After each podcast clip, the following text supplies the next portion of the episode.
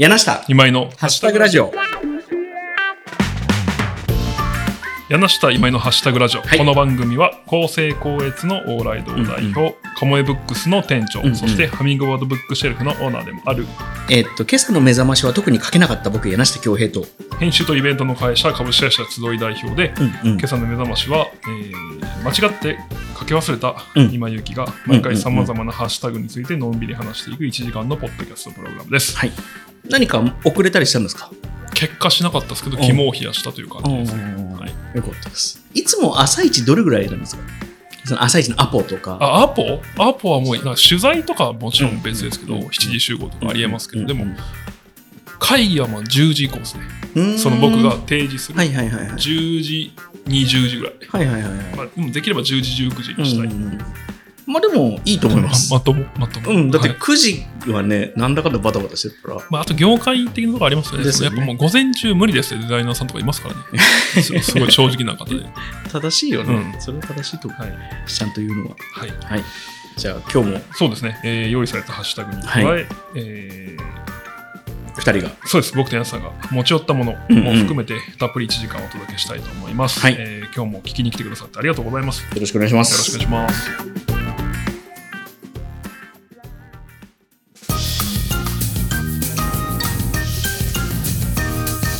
はい、えー今週、柳下さんが選んうんうんだハッシュタグは、うん。アキラ100%。はい。はい。あのー、これ、一個いいですか？はいはい、もちろん。これ僕の記憶が正しければですけど、うんうんすごいね。うんまあ、なんか、素人が考えそうなハッシュタグなあ、これが？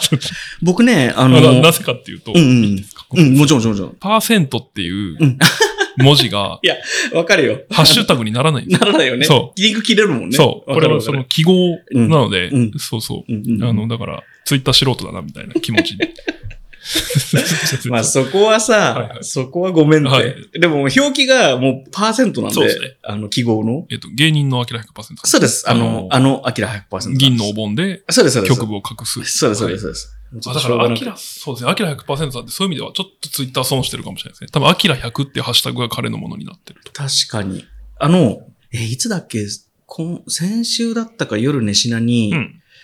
あれ？アキラ100%さんって、もしかして世界で一番面白いんじゃないかって急に思いついたんですよ。はいはい夜中に。で、なんかこれいろんなちょっとごめん文脈があって、はいまず、アキラ100%さんって、うんあのーあ、ちょっとごめん、いろいろ話したことある。あの、宴会芸と密室芸ってちょっと厳密に違うもんじゃないですか。ほうほうほう。例えば、えっと、タモリさんだったり、うん。アヤマンジャパンさんだったり、あの、いわゆる密室芸。として、あの、世に出てきた人。えっと、それは元々の元々は特徴としては、うん。えーまず、なんですかね。ちょっとタブーに触れる。ああ、そうですね。はいはいあの、ここだけに聞かせるってはいはいいうものと、もっと言うと、小、ある程度少人数。ですね。だし、えっと、お客さんとまあ共犯関係があるというか、うんうんうんはいはい。で、宴会芸は、フォロワーがすごく出やすいほうほう。芸だと思う。例えば、アキラ100%さんって、はい。もちろん芸事なんで、彼には彼の芸があって、で、実際にちょっと見てみたらすごいんですよ。ちゃんとこの、なんていうかな。どんな場所でも、営業でも収録でも、もうちゃんとこう場をつないで。その30秒から30分まで。ちゃんとこう芸にしてると。でもなんかあの、多分に、4、5年前って、あの、まあ、つまり裸になってお盆で隠すっていうフォーマットは、言ったらやろうと思えば今からでもできる。うんうん誰でもできる。うんそれ芸にするのは別だけど。から、多分その、アマチュアのアキラ100%がすごい出た時期があったと思うんですよ。え彼を真似てってこと彼を真似てあはいはいはい。そうだと。あの、だし、その、は知らないですけど、うん。あの近辺のうん。結婚式あ、そうそうそうでそうそう。大事故はいくつもそうそうそうそうそうそうはいだからそこを見て、それを見て迷惑してる人多分いっぱいいるんですよ。はいはいはい。だからそこで引っ張られてアキラ100%さんの価値が下がってるうん時期もあったと思うんですけど、うん今コロナでそもそも宴会芸とかがなくなった時に、オンラインのビジュアルでそれこそ彼もいろいろ動画撮ってますけど、うんいや、あの言葉を超えて、誰が見ても、世界中の言葉を使わずに誰が見ても面白いってやっぱり、このコロナの時代で結構価値が上がった人なのかなって僕は勝手に思ったんですね。で、しかもね、そうだ思い出した。今、はいで、なんか、アキラ100%について話すのってちょっと恥ずかしいというか、はいはいはいその、あの、芸人さんのこととか芸のことってさ、はいはいやっぱりその、世界中でいろんな人がいろんなところ好きだから、うん。なんかこうだって決めて話すの難しいじゃん、はっきり言って。はいはいだから、あの、ハッシュタグラジオで取り上げるのはちょっと難しいテーマだなと思ったんだけど、まあでもなんかやっぱ、アキラ100%さん面白いからちょっと話したいな。アキラ100%さんが今コロナの後でこうなってるんじゃないかなみたいな話を今井くんとしたいなって思った時に、はい YouTube で調べたあ、のよ。はいはいはい。そしたら、今ね、女性がやってるパターンがすごく多いのよ。わかる。あ僕も一個知ってるのは、うんうんうん。AV 女優の深田恵美さんっていう人がうんうん。やってたんですよ。えそれはでもすごいなんか、いいアイデアというか、うんうんうん どうしても全部見てしまえあの、僕ね、あの、あの、一応話すから、ちょっとある程度下調べしなきゃなともう。思って、はいはいはい。すごい。あそう、あの、まあ、もっと言うと、その、固有名詞だからさ。あのはいはいはいなんか、この、なんか、例えば、神保町とかだったら、てはい適当に喋っても誰も迷惑かけないけどそうで、すね。アキラ100%さんのこと話すんだったら、一応ちょっと、ずっと1000%って言ってたらもう何もかも台無しです。台無しだし、ちょっとそれは仕事としてダメだ。で、そしたら、その、多分 AV 女優さんが最初なのかわかんないけど、うんうんはい多分そのフォロワーの女性がめちゃくちゃいるんですよ。今はいはい。で、絶対につまんないのも多いと思うから、いちいちクリックしなかったんですけど、なんか本当にお盆で、うん。あの、女性が、まあ多分下を脱いでいて、うんうんうん。っていう画像がめちゃくちゃ流れてきて、あ、今こんなことになってんだっていう風に思った。このハッシュタグにしなきゃよかった。なんでなんでですか？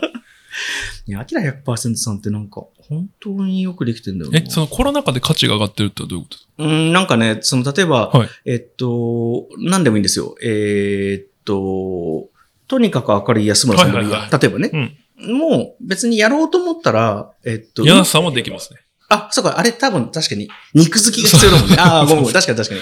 確かに。まあまあまあ、とにかく、はあの、やろうと思えばパッとできそうなものっていうフォーマットが、今やりたくてもそんなにやれない状態になってるっていうのがコロナだと思うんですよ場がないからですか？場がないから結婚式もないし。あ、そうそうそうそう。宴会もないし。なんかその時になんか、アキラ100%さんを嫌う人が減ってる気がするんだよな。うん安易なフォロワーがいると、あーなほどねそれによって元の人が叩かれたり、嫌われたり、価値を不用意に下げられたりすることがあるけど、今それがないし、まあそんな、いや、コロナの話どうでもいいや。コロナの話よりも、はいアキラ100%さんって面白いなって思ったっていう夜中のアイデアを今井くんと話したかったんですよ。なんかそのでも、質の低いうん。フォロワーによって、うん。えー、オリジナルが、の評価が下がるというか、うんうんが損するみたいなことは、うん。僕も目の当たりにしたことがあって、うん。妹が結婚した時に、うん。滋賀県で結婚式が行われて、はいはいはい。出し物があるじゃないですか。うん。で、その、まあ正直僕その東京のやっぱその友人同業とかの結婚式出ると、うんまあそのなんですちゃんとしてるわけですよね。わかる芸が。わかるまあ、。それこそミュージシャン、うん音楽があればプロが出てくるし、なんかその、スピーチもみんなめっちゃ、うん。ね、もう本当慣れてるし面白いしみたいなことが多くて、うん。まあそういうのにちょっと慣れちゃってたのうん。で、うん。久々ちょっと楽しみだったんですよ。うん。田舎の結婚式。いや、なこと言うな。うんまあまあまあ、それで、それで、それで。で、やっぱ行ったらその案の定、僕のやっぱ望んでたものを見れて、それがその、大体ね、結婚式の出し物って僕大事なことは一つだけだと思ってうん。て、愛情なんですよ。うん。なるほどね。誰に対する？えっ、と、その新郎か新婦かに対する、どんなに技術が低いビデオであっても。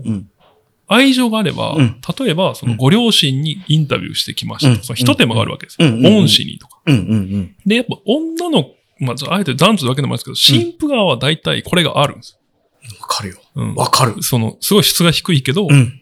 まあ、低いかもしれないけど。でもすっごい練習したんだろうなってうんいう。出し物があって。傾向としてめちゃくちゃわかる。うん。で、やっぱ残念ながら、うん。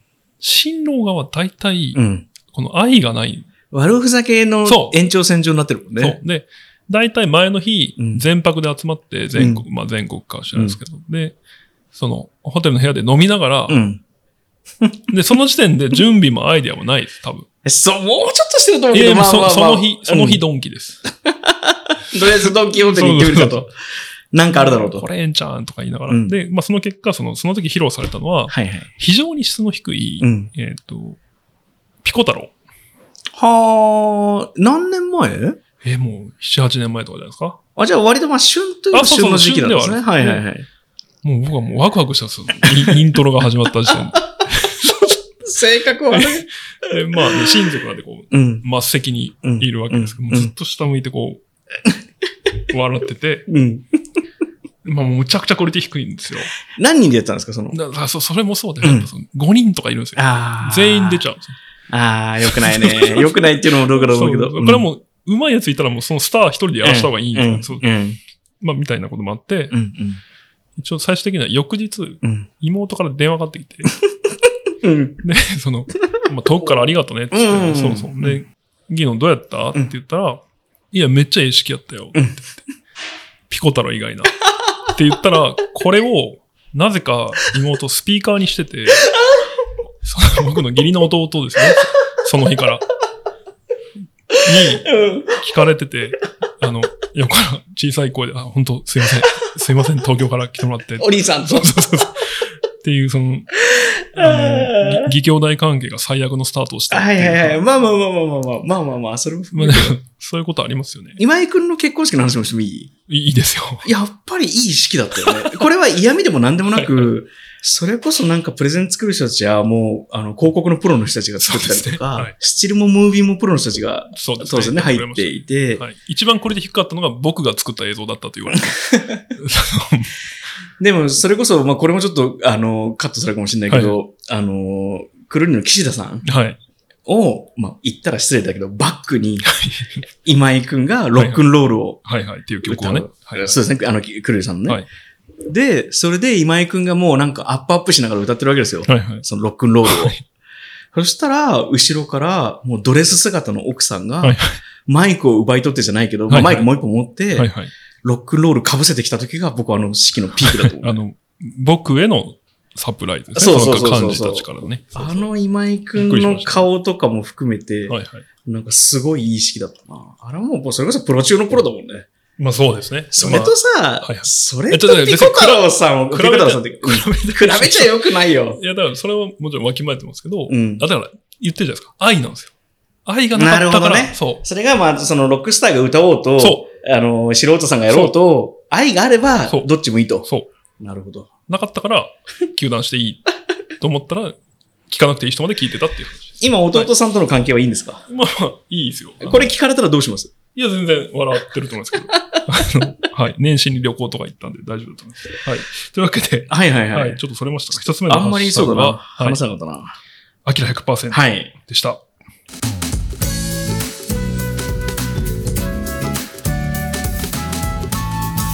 はい。えー二つ目のハッシュタグは、僕が選んだんですけど、カレーうどんです。カレーうどんって、はい。本当に完成された料理ですよね。そうですね。まず、あの、あ、まあ、いまあいいや、今井くんが言いたいことがあるんでしょカレーうどんについまて。あまあまあ、その大した話じゃないですけど、嘘。すごい好きなんですよ。うん。あーまあまあ。うん。でも、うん。でも僕、きつねうどんとかめちゃくちゃ好きで。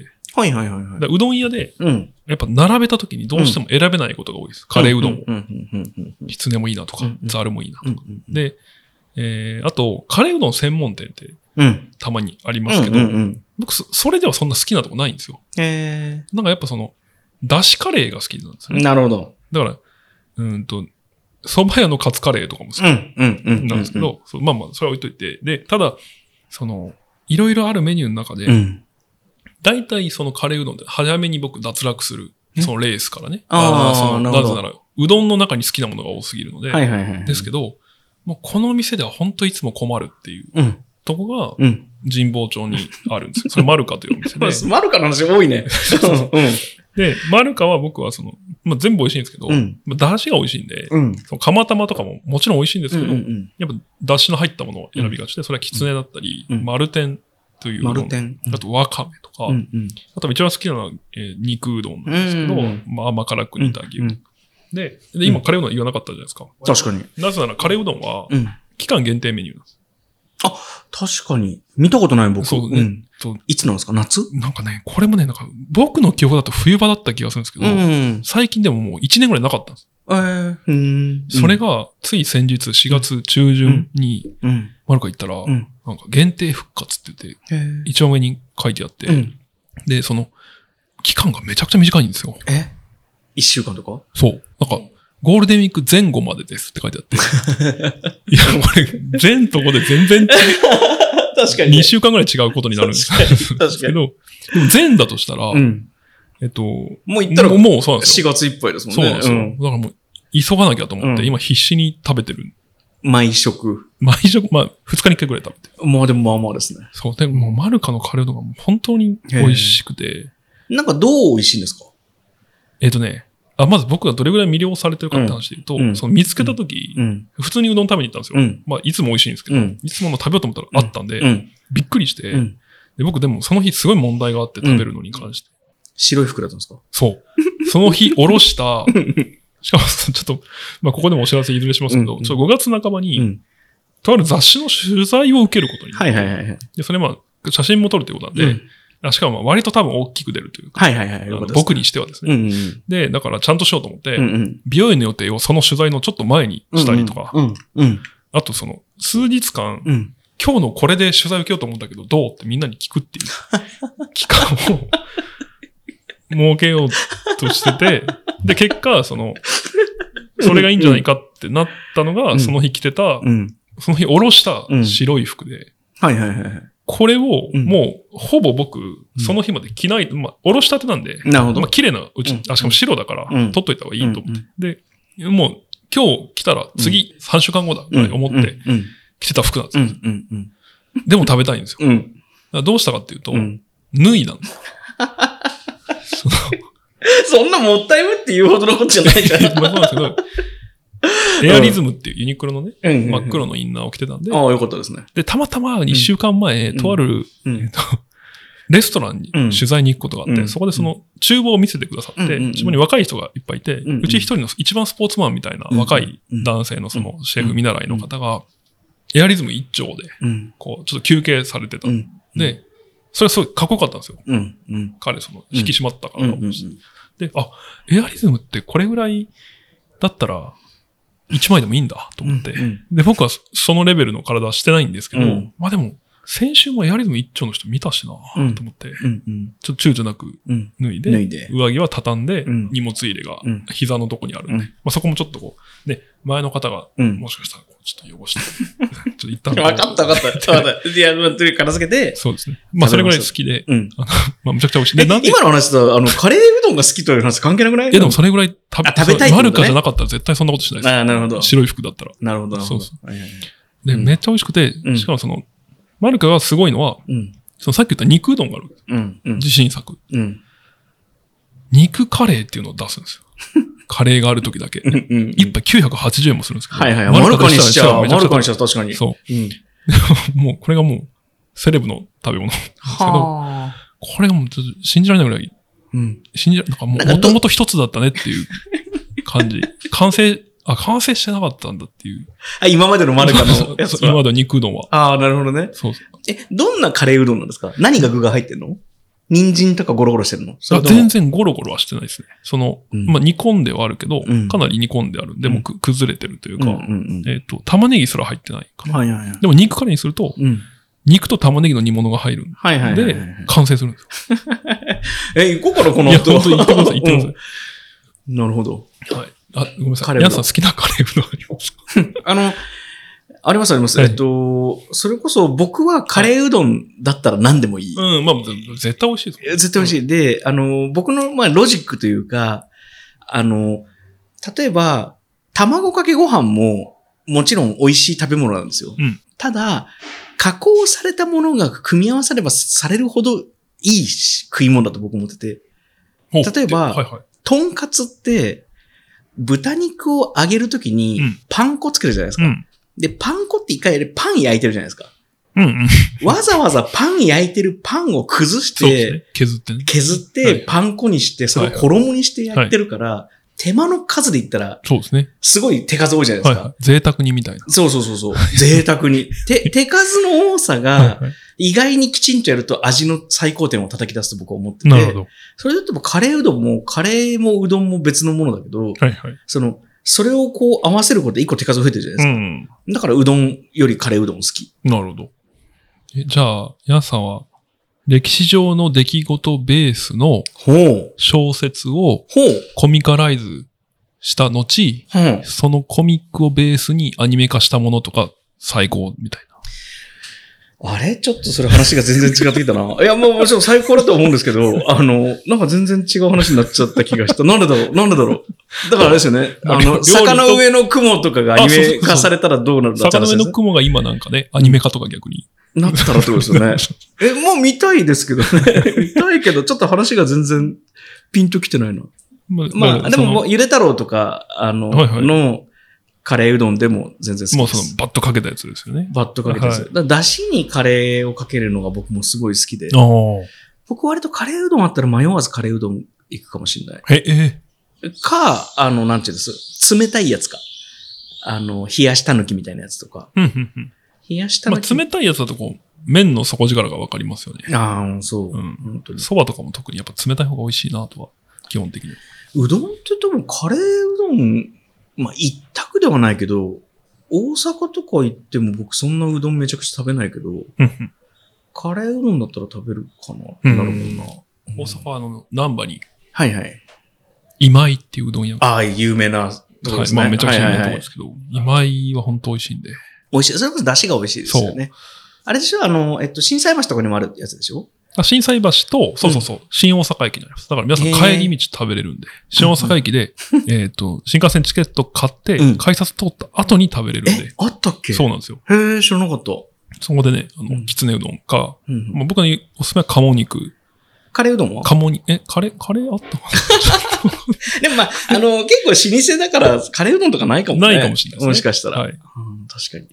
というわけで、はいありがとうございます。えっと、二つ目のハッシュタグとして。えーこれ、マルカでよくない？このいやいやハッシュタグ。営業妨害になる。あ、そうかそうか。そうかそうか。えー二つ目のハッシュタグは、カレーうどんはい。でした。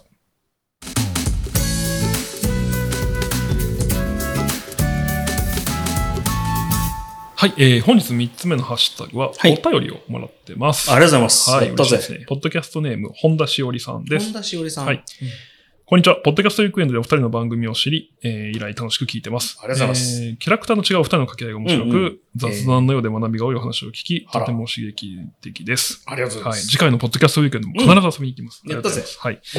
さて、お二人にかなわないとは思いますが、私も本が大好きです。うん気になった本はすぐに買ってしまいますが、えー積んどくが増えていくのがとても悩ましいです。うん積んどくとの付き合い方についてお二人に話していただけますと幸いです。はあ、ありがたいですね。はい。あの、はい。この、ペンネーム、ポッドキャストネーム、本田しおりさんって、はい。これ、宇多田ヒカルさん的な名前ですよね、きっとね。本が好きで。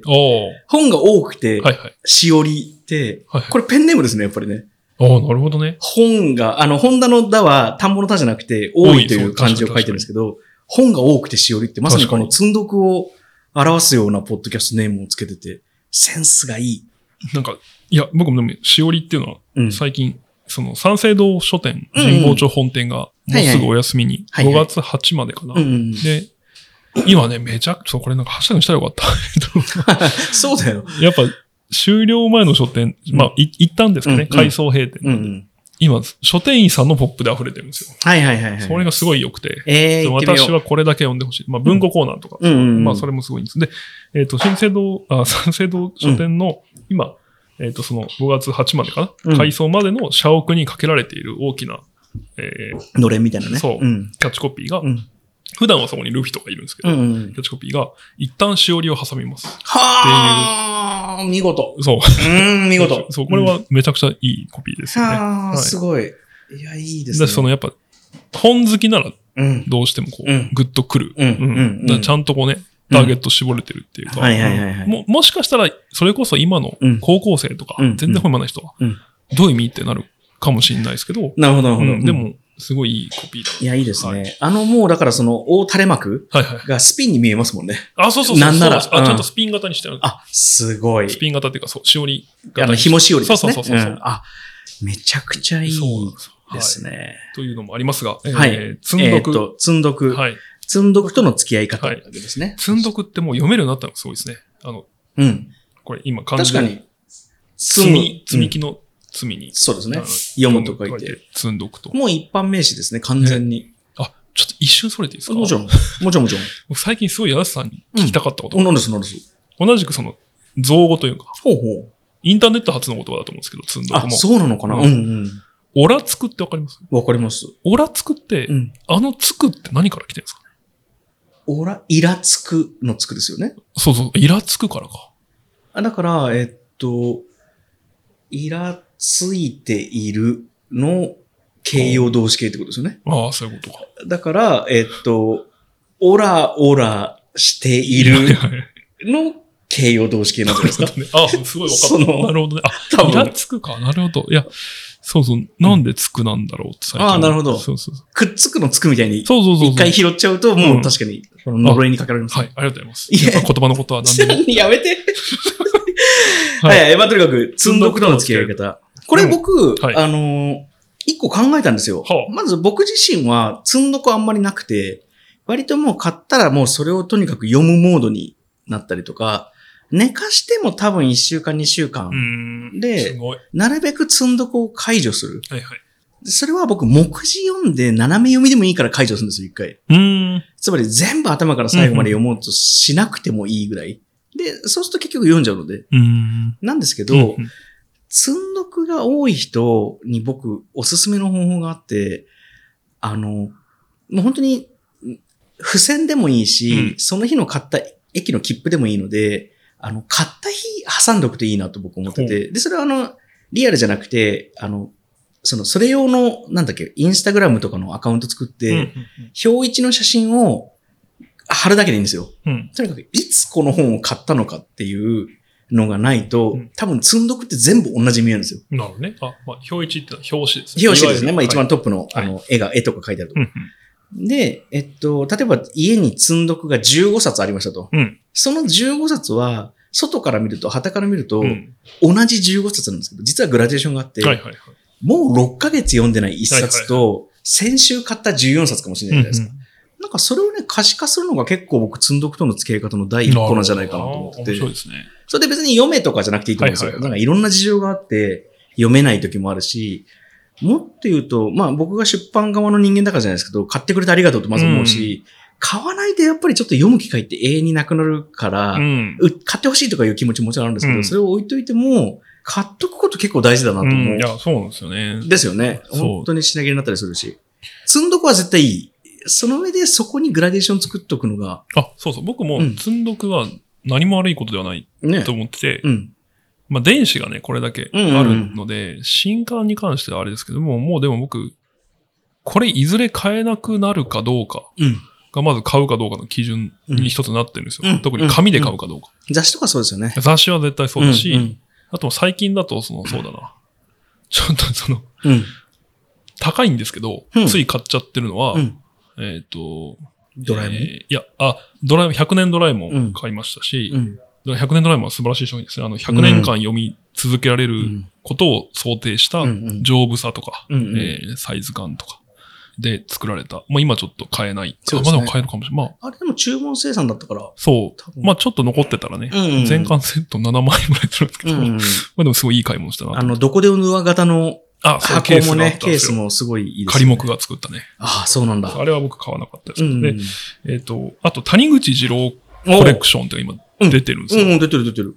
これは小学館と双葉社に、うんその谷口さんの作品って権利が分かれてるんですけど、うんうんあの孤独のグルメのうん、谷口さん。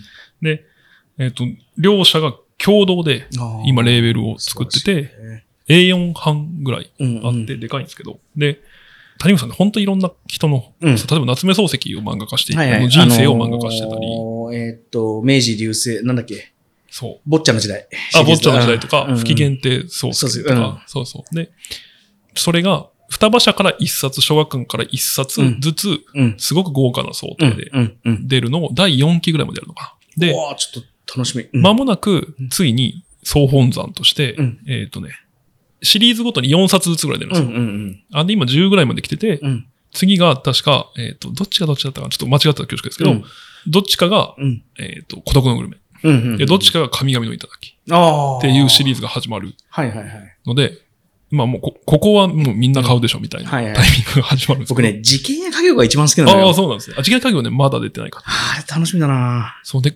それも一冊3、4000円するんですけど、うんうんうん。今買っちゃって、もうこれだって、このサイズで読めないし、ね電子で買うと。いや、で僕も買おう。もちろん積んどくなんですよ、今。うん、まあまあ、一回言ったら読んだことありますもんね。そうそうそうそうんんとか、あと、えっ、と、大友克弘さんの今、全集っていうのが、そう、大友さん、そうそうそうそうそう。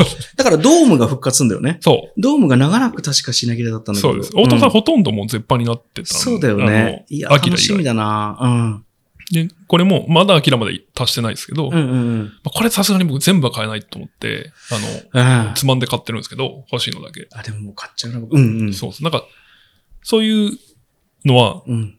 なんか積んであっても、あ、何の僕、うん。罪悪感もうん。なくて、うん。あとまあ画集とかそうですよね。例えばね。写真集とかもそうだね。なんか、まあ、本もうわかんない。一生読まないかもしれないです。まあ極端なんですよね。でも、あの、本棚の肥やしっていい言葉だね。いや、そう、まあ、だし、まあ僕らが言うとね、ちょっとポジショントークに聞こえるかもしれないですけうん、ど、確かに。でも、なんか僕ね、昔、すごい僕がもっともっとこう、うん。おぼこかった時に、あの、滋賀県で、うん。えっ、と、当時29歳ぐらいだった、うん現博報堂役員、島光一郎さんの本を読んでて、それがなんかアイデアの作り方みたいな本で、で、島さんは読書家として最初有名だった。とこがある人なんですけど、うんその島さんがもうその、あ特に当時電子なかったうんん。で、うん。本はもう気になった瞬間に買わないと二度と会えない。可能性があるから、もう気になったらとりあえず。買いなさいみたいな。まあ、宿命的にだから積んどくになる運命ってそうことそうそうそう、ですもんね。ってことをおっしゃってて、うんそれは僕すっごい都合のいい解釈をして今日まで生きてきましたね。本に関してまあでは。もそれでい20年ぐらい。いんじゃないかな。あ僕逆に、柳瀬さん、そう、さっきのね、ほとんどないっていうおっしゃったじゃないですか、積んうどく。ん。うん。僕ほとんど積んどくです。あ、いい自慢じゃないですかじゃないけど。いや、でも本当にいいと思うんだよな。買った本で読んでんの2、3割かもしれないです。あの、電子書籍の積んどくは本当にこう、クラウドの中に紛れるんだけど、そうですね。物理的な本はもう、ものがあるので、はい。それでいいと思うんだよな。ちょっと僕らは確かに出版、まあそうなんですよね。出版したとこになっちゃゃうんですけど、なっちゃう、聞こえちゃうんですけど、そう。あとなんか、なんか、そのね、企画的に困った時とかにパラッと見るために置いてある本とかもたくさんあるし。あと想定がいいからデザインの見本あとして。そうそうそう、持っときたいそうそう美しいから。それこそ松田さんの本とか。は、うん。いいですね。デザインの目の冒険とか。そうそうそうそうとか、えっ、と、独裁者のデザインっていう本とかあるんですけど、あれ赤い方？そああですね。ナチス、ドイツのデザインだったりとう。あか。の、スターリンとかどんなデザインにしてたのかとか、あれもやっぱめちゃくちゃ面白い。あの、積んどくといえばじゃないですけど、はいさっき、あの、出た谷口五郎さんの、あの、坊ちゃんの時代シリーズ、全5巻に、僕はあの、もう最近だいぶなくなりましたけど、あの、店で買い物して、うん。千円札が旧千円札。はいつまり夏目漱石の千円だった場合、僕そこに挟んでますね。うわ坊ちゃん貯金してますま。た洒落た。なんか、洒落てないよ、別に。だって、ええだって使わないじゃん。夏目漱石のま千あまあまあ、円って。さ、はい。まあ紛れてもいいけど。まあ、やさしたらもうね、うん僕らにとっての一銭ぐらい。違う違う違う、そういう意味じゃなくて、そういう意味じゃなくはてそう、ほら、もう、あの、なんていうの、おなん、どうしたの？今井くんは自分が調子いい時は調子いいのいに、い人の調子いい時は下げすむ男なのかい？周りを下げることによって自分を上げるのかい？どう？だからその、まあそういうのも 積んどくの良さだいや、なと思って。めちゃくちゃいいと思います。うんそうですね。そういうのもありますよね。なんか、パッと誰かにあげられたりもするし、そうそうそう。また買えるもんだったらね。そうそうそう。うんこの本田しおりさんは何冊ぐらい積んどくしてるんでしょうね。確かにね。に。うん。もうだから、もし、2、30とかなら、もうん。うなんかそんなの、うん。うんまだ何もしうん。だ積んでないのと同様ですよね。からその、テトリスで言うと1列目埋まったぐらいです。だからその家にある総在庫数はいはい。分の何パーセントなのかとかね。ねうん。いや、もう僕全部積んでますよ、そんなの。ゲームも、うん映画。も。それでいいんじゃないかな。多分もう僕が家に今積んでるものだけうんで、死ぬまでには無理です。そんなことないよ。そんなことないけど。ゲームとかあるんですよ。ゲームはね、あのさ、ゲームってさ、プラットフォームが変わってったりしません？えつまり例えば、ニンテンドスイッチはもちろんずっと現役であるけど、ニンテンドスイッチがなくなるときってあるじゃん。あもちろんもちろん。そしたらそのゲームやるのすごい大変になるよね。なりますが、うん最近はう、ん。その、介護官って言って、おうほうほうほうちゃんと PS5 では、4なるほど。のゲームができるようになっ。ていたりとか、スイッチも今どんどん64スーファミ、うんファミコンのゲームができるようにしてたりはします。もちろんすべて全然もう一部ですけどね。はいはいはい多すぎるから。まあ、だから今後それは割とね、常識になっていく気は。しますそれはいいなプラットフォーム依存じゃないっていいなうん。で、なんか、今特にクロスプラットフォームって言って、うん。例えば、フォートナイトっていうゲームとか、 Apex Legends っていうゲームは、柳下さんがパソコンで入って、僕がスイッチで入って、誰かが確かに。うん。PS4 で入っても、同じ世界で戦える。え、あの、もうじゃあそこもまたげるんだ。あの、そう。コンピューターとスイッチはまだ理解できたんだけど、そのソニーとニンテンドーもまたげるんだ。またげますよへー今。知らなかったで、みんなだから操作してるコントローラーも違うわけですよ。スマホでやってる人もいれば。確かに。うん。ニンテンドースイッチのことはやってる人、うんで、もちろんその、どれでやり、やりやすいかとかうんでみんな選んでたりするわけですけど、そうするとあの、多分今後、うん。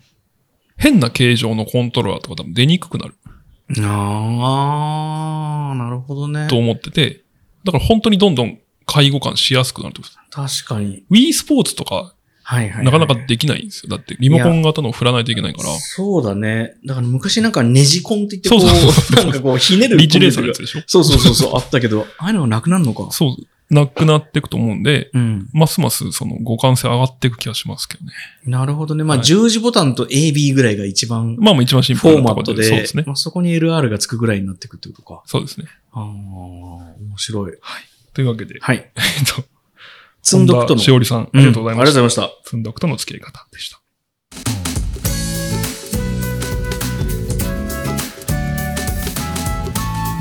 はい、えー、本日4つ目のハッシュタグは、うんこちらもおむす、あお便りをいただいてます。おむすび？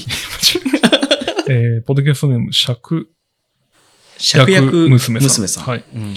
柳下さん、今井さん、いつも楽しく聞いてます。私はお花屋さんで働いていて、うん黙々と作業しがちなので、うんえーラジオを聞きながらいつも作業してます。うんお二人に話してほしいことリクエストできると聞きましたので、うんお便りを送ってみました。お店にはいつもいろんなお客さんが来られますが、うんお花を購入される目的も様々で、大げさですがお客さんの人生に寄り添える仕事をしているなと感じる日々です。はというわけで、お花屋さんというハッシュタグでお二人にお話いただけないでしょうか。あ。ありがとうございます。はい。いや、素晴ら。これいいですね。あの、よくあるじゃないですか。うんあの、何？なんか、ビジネスうん。書で引用されがちな偶話っていくつかあるんですけど、はいはいはい。そのうちの一つに、うんあのなんか、桜田ファミリアかなんかを作ってるうん。大工さんにほう。何してんのって聞いたら、うん。レンガを積んでるっていう人と、うん。なんかその、はあ、なるほどね。そうそう、あの、歴史の一部になってる。そうそうそううん。で、この解釈によっうてん仕事は全然うん。違う、うん違ってくるみたいな話があって、で、なんか、まあそれ僕、その話でいくとちょっと笑うんですけど、なんだよ。いや、いや、また出たと思って、はいはいはいマズローのあ欲求5欲求5段階ぐらい、よく見るなっていう。ね、あのさ、ちょっと一瞬話変えていい。マズローの欲求5段階って今7段階あるって知ってた？あ、なんかそれね、きちらっと聞いたことあります。え、なんだっけ？マズローは死んでますよね？まあまあまあそうなんだけど、まあそうなんだけど、今、えっと、まあ、まず身の安全みたいなののレイヤーの中に、なんだっけな、電源、Wi-Fi っていう二つがくっついたらしいよ。これはなんかもまあこれはジョークだけどう、ね。そうですね。いやちょっといやいや、あの、ハッシュタグ戻ろはい。う。うん。あ、でも、芍薬娘さんっていうのは、これいいですね。例えば、着薬、座ればボタン、歩く姿は百合の花。はい。なんか花屋さんで立ち仕事してる人のペンネームとして芍薬娘さんって最高だね。ああ、でも確かにな。花屋さんってさ、そう言われると細身の方多い気しますね。そんなことないのかもう確かに、あの、なんかちょっとこれ、あの、花屋さんって、あの、狭い通路が多僕も今いですよね。そう思ったんです。ねだから、なかなか物理的に、そうじゃないとスリムな人じゃないと。またき傷つけてしまう可能性上がりますもんね。確かに。柳下さんがちょっと花屋さんでまあ働いてまあまあまあそうまあ。力強く縛るとかはできると思いますけど。縛る必要ないしね、花屋で。確かに。お花屋さそうんだね。ね、僕、えっ、と、僕の花リテラシーを、うん。が垣間見れる話を、見える話をすると、うん今年僕は2月に誕生日を迎えたので、はいはいえっ、と、なんか社員みんなでね、プレゼント買ってくれたんですよ。あら、嬉しい。すごい嬉しかったんですよ。うんうんで、それが花瓶だったんです。うーん。で、引っ越し直後っていうこともあって、自宅が。うんうんまあ、買ってくれたんですけど、うんうんすごい素敵な、あの、ヘイっていう北欧の、うんうんうんすごい、まあね僕も好きなブランドのうんで使ってくれてるんで、ただそれを買うときに、その、うん。なんか花瓶って案が出たらしいんですよ。そのうんうんわざわざ会議して、うんうんでそこでその、うちの、まあ、副社長、うん。一番付き合いの長い松田が、うん。今花とか興味ないしやめた方がええようんって言った分かってるね。言ったけれども、そう、まあまあ、うん実際、その、嬉しいですよ、もらったら。し、まあ、あれば飾ろうかなっていう気に。今まで飾ったことある？僕はないですよ、その家族が飾ってる。あの、はいはいはい。まあもう正直その、うん。うちのその配偶者の方は好きなので、花が。はいはいはい。逆にない方が珍しいぐらいです。家、家としては。ああ、なるほど。花そう、だからまあ、飾ってありまあ、ますけど。活躍どころはいっぱいあるわけですね。そうです、そうです。なんですけど、だからまあ、そ全然僕は、その、例えば自分のために買ったことはないうん。し、うん。人に買うときもなんか、そんなに楽しんでは買ってないですね、残念ながら。あの、は今日あった方がいいな、みたいな。送別会とかあ。。なるほど、なるほど。はいまあ、あの、その、舞台装置として、そう。義務として。そう。はあはあはとりあえずビール的な。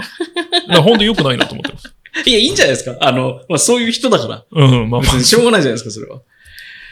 花ね、あのー、恵比寿に、それこそ草冠って花屋さんわかります？知らないですか。あのーいい名前ですね。うん、そう、あの、草冠、名前もいいんですけど、うんあの、白とグリーンうん。を基調にした色で、それで花束とか花うん。のベースを作ってくれるんですよ。あ、だから草冠。そうそうそう。はいはいそれだから、それを母の日とか、ちょっと、なんですかね。あの、お姉さん。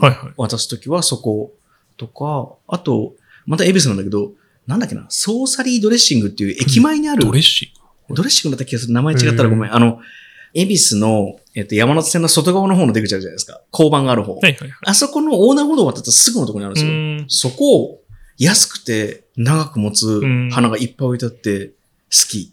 でも名前的につまり、ソーサリードレッシングだから魔法のドレッシング？っ。てことですかね。確かに名前魔女の、魔女のみたいなことです名。前考えたことなかったな。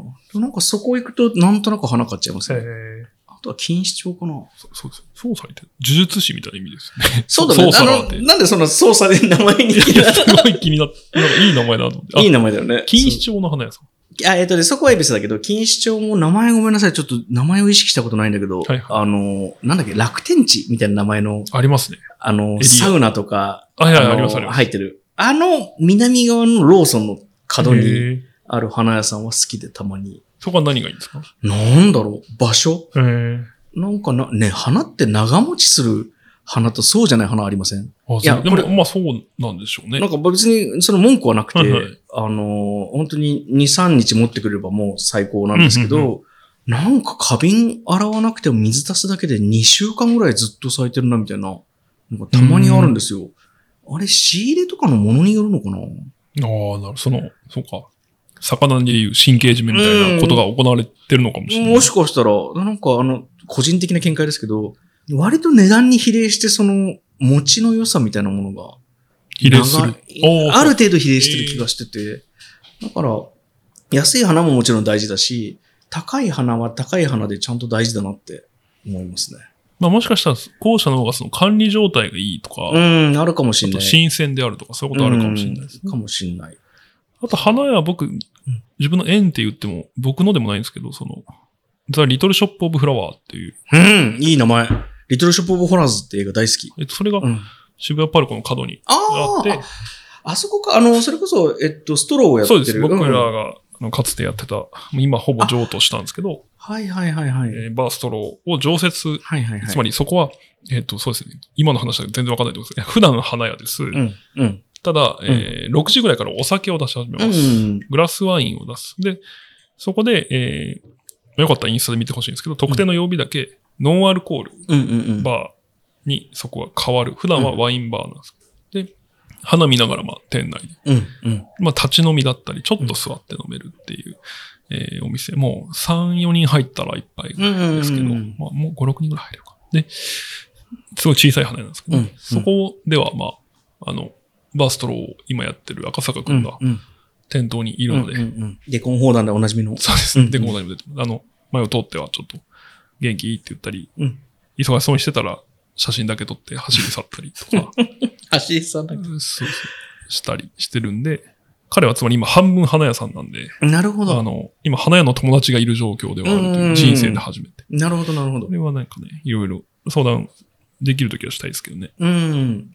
リトルショップオブホラーズの話でもいい？あ、はい。映画ですか？もともと舞台で、へ1960年ぐらいに1回映画になって、80年代に2回目のリメイクをして、うんその83年だったかなちょっと忘れたけど、の、リトルショップオブホラーズの映画僕大好きで、うん。見てほしい。うん。ちっちゃな宇宙から来た花が人を食べたいから、うん。気の弱い花屋の店員さんを操って、なんとか人を食べようとする話。